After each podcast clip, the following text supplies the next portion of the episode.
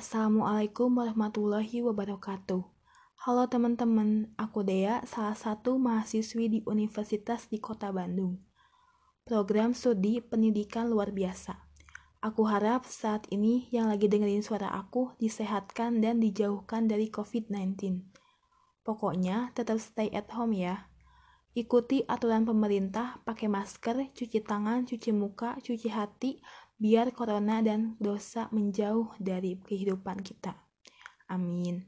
Saat ini, Dea akan ngebahas tentang pendidikan luar biasa. Pendidikan luar biasa atau PLB sering kali dipandang sebelah mata oleh masyarakat. Padahal, pendidikan luar biasa juga merupakan salah satu sekolah yang berperan penting dalam pembangunan sumber daya manusia yang baik. Pendidikan luar biasa tentunya sudah sangat dibutuhkan, terutama bagi ABK atau anak berkebutuhan khusus. Karena di dunia ini manusia tidak semuanya sempurna.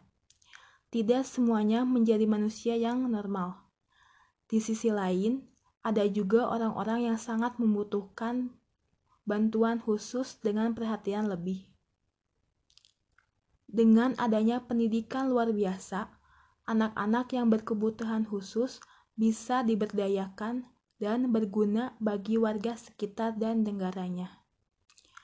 Karena pada dasarnya mereka juga adalah manusia yang memiliki hak yang sama untuk mendapatkan pendidikan dan hidup dengan layak. Anak berkebutuhan khusus bukan berarti tidak memiliki kemampuan atau keahlian. Mereka hanya belum menemukan dan mengasah bakatnya. Sesungguhnya, mereka menyimpan begitu banyak bakat yang luar biasa dibandingkan dengan manusia normal. Ini sudah jelas terbukti bahwa dari sekian banyak ABK yang setelah diberikan pendidikan dan dilatih, mereka dapat berkarya untuk negara ini. Mereka membawa nama baik Indonesia ke depan wilayah internasional. Dan bahkan pula tidak jarang hasil dari kerja mereka bisa dibilang lebih bagus dibandingkan dengan anak lainnya. Anak berkebutuhan khusus terbagi menjadi beberapa golongan, yaitu yang pertama tunanetra. Tunanetra adalah anak yang mengalami gangguan daya penglihatannya, berupa kebutaan menyeluruh atau sebagian. Dan walaupun telah diberi pertolongan dengan alat-alat bantu khusus, masih tetap memerlukan pelayanan pendidikan khusus. Yang kedua, tunarungu. Tunarungu adalah anak yang kehilangan seluruh atau sebagian daya pendengarannya, sehingga tidak atau kurang mampu berkomunikasi secara verbal dan walaupun telah diberikan pertolongan dengan alat bantu dengan masih tetap memerlukan pelayanan pendidikan khusus. Yang ketiga, tunalaras. Tunalaras adalah anak yang mengalami kesulitan dalam penyesuaian diri dan bertingkah laku tidak sesuai dengan norma-norma yang berlaku dalam lingkungan kelompok usia maupun masyarakat pada umumnya, sehingga merugikan dirinya maupun orang lain. Yang keempat, tunadaksa. Tunadaksa adalah anak yang mengalami kelainan atau cacat yang menetap pada alat gerak atau tulang sendi, otot. Sedemikian rupa sehingga memerlukan pelayanan pendidikan khusus. Yang kelima, Tunagrahita. Tunagrahita adalah anak yang secara nyata mengalami hambatan dan keterbelakangan perkembangan mental jauh di bawah rata-rata, sehingga mengalami kesulitan dalam tugas-tugas akademik, komunikasi maupun sosial dan karenanya memerlukan layanan pendidikan khusus. Hambatan ini terjadi sebelum usia 18 tahun.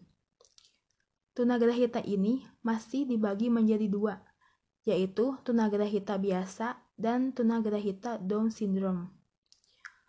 Down syndrome pertama kali dikenal pada tahun 1866 oleh Dr. John Longdon Down. Ciri-cirinya tinggi badan yang relatif pendek, kepala mengecil, hidung yang datar menyerupai orang mongoloid, maka sering juga dikenal dengan mongolisme. Pada tahun 1970, para ahli dari Amerika dan Eropa merevisi nama dari kelainan yang terjadi pada anak tersebut dengan merujuk penemu pertama kali sindrom ini dengan istilah sindrom Down dan hingga kini penyakit ini dikenal dengan istilah yang sama.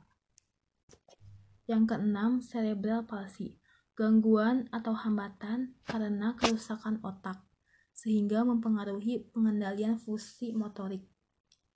Yang ketujuh, gifted adalah anak yang memiliki potensi kecerdasan, kreativitas, dan tanggung jawab terhadap tugas di atas anak-anak seusianya atau anak normal. Yang kedelapan, autistis atau autisme. Autisme adalah gangguan perkembangan anak yang disebabkan oleh adanya gangguan pada sistem secara pusat yang mengakibatkan gangguan dalam interaksi sosial, komunikasi, dan perilaku. Yang kesembilan, Asperger disorder atau AD. Secara umum, performa anak Asperger disorder hampir sama dengan anak autisme, yaitu memiliki gangguan pada kemampuan komunikasi, interaksi sosial, dan tingkah lakunya. Bedanya, Gangguan pada anak Asperger lebih ringan dibandingkan anak autisme dan sering disebut dengan istilah high functioning autism. Adapun hal-hal yang paling membedakan antara anak autisme dan Asperger adalah pada kemampuan bahasa bicaranya. Kemampuan bahasa bicara anak Asperger jauh lebih baik dibandingkan anak autisme intonasi bicara anak Asperger cenderung monoton. Ekspresi muka kurang hidup, cenderung murung, dan berbicara hanya seputar pada minatnya saja. Bila anak autisme tidak bisa berinteraksi dengan lingkungan sosialnya, anak Asperger masih bisa dan memiliki kemau kemauan untuk berinteraksi dengan lingkungan sosialnya. Kecerdasan anak Asperger biasanya ada pada grade rata-rata ke atas. Memiliki minat yang sangat tinggi pada buku terutama yang bersifat ingatan atau memori pada suatu kategori. Misalnya, menghafal klasifikasi hewan atau tumbuhan yang menggunakan nama-nama Latin. Yang ke-10, Rett's disorder adalah jenis gangguan perkembangan yang masuk kategori ASD. Aspek perkembangan pada anak Rett disorder mengalami kemunduran sejak menginjak usia 18 bulan yang ditandai hilangnya kemampuan bahasa bicara secara tiba-tiba. Koordinasi motoriknya semakin memburuk dan dibarengi dengan kemunduran dalam kemampuan sosialnya. Red disorder hampir keseluruhan penderitanya adalah perempuan. Yang ke-11, Attention Deficit Disorder with Hyperactive atau ADHD. ADHD terkadang lebih dikenal dengan istilah anak hiperaktif karena mereka selalu bergerak dari satu tempat ke tempat yang lain. Tidak dapat duduk diam di satu tempat selama kurang lebih 5-10 menit untuk melakukan suatu kegiatan yang diberikan kepadanya. Rentang konsentrasinya sangat pendek, mudah bingung dan pikirannya selalu kacau. Sering mengabaikan perintah atau arahan, sering tidak berhasil dalam menyelesaikan tugas-tugas di sekolah, sering mengalami kesulitan mengeja atau menirukan ejaan huruf. Yang ke-12, lamban belajar atau slow learner. Lamban belajar atau slow learner adalah anak yang memiliki potensi intelektual sedikit di bawah normal tetapi belum termasuk tunagrahita. Dalam beberapa hal mengalami hambatan atau keterlambatan berpikir, merespon rangsangan dan adaptasi sosial, tetapi masih jauh lebih baik dibanding dengan tunagrahita. Lebih lamban dibanding dengan yang normal. Mereka butuh waktu yang lebih lama dan berulang-ulang untuk dapat menyelesaikan tugas-tugas akademik maupun non-akademik. Dan karenanya memerlukan pelayanan pendidikan khusus. Yang ketiga belas, anak yang mengalami kesulitan belajar spesifik. Anak yang berkesulitan belajar spesifik adalah anak yang secara nyata mengalami kesulitan dalam tugas-tugas akademik khusus, terutama dalam hal kemampuan membaca, menulis, dan berhitung, atau matematika.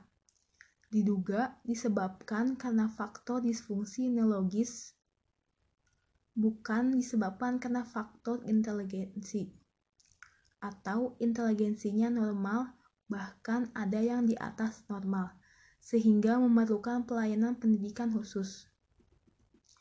Anak berkesulitan belajar spesifik dapat berupa kesulitan belajar membaca atau disleksia, kesulitan belajar menulis atau disgrafia, atau kesulitan belajar berhitung atau diskalkulia. Sedangkan mata pelajaran lain mereka tidak mengalami kesulitan yang signifikan atau berarti. Hal yang paling sederhana yang dapat kita lakukan adalah dengan menghargai anak berkebutuhan khusus sebagai manusia yang memiliki hak yang sama seperti kita. Sedangkan untuk pemerintahannya sudah sewajibnya memberikan fasilitas dan pelayanan yang juga memikirkan keberadaan orang-orang yang berkebutuhan khusus karena mereka memiliki hak sebagai warga negara untuk mendapatkan fasilitas yang layak. Masih kurangnya fasilitas yang menyebabkan orang-orang berkebutuhan khusus sangatlah memprihatinkan. Karena dari sini sudah dapat disimpulkan bahwa masih besarnya rasa ketidakpedulian pemerintah kepada orang-orang yang mempunyai keterbelakangan atau gangguan yang sangat membutuhkan suatu dorongan atau semangat dan fasilitas yang lebih. Tapi di sini kita dapat mengambil contohnya adalah masih sangat terbatasnya sekolah luar biasa dan kurangnya kesejahteraan bagi tenaga pendidikan dan fasilitas yang kurang memadai. Saya harap dengan adanya presiden dan anggota pemerintahan yang baru dapat lebih memperhatikan dan membantu fasilitas dan tenaga kerja untuk sekolah luar biasa.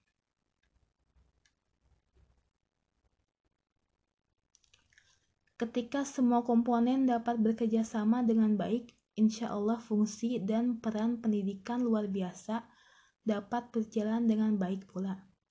Karena mereka mempunyai kemauan dan kemampuan yang sangat luar biasa. Mereka akan menjadi suatu hal yang dapat dibanggakan.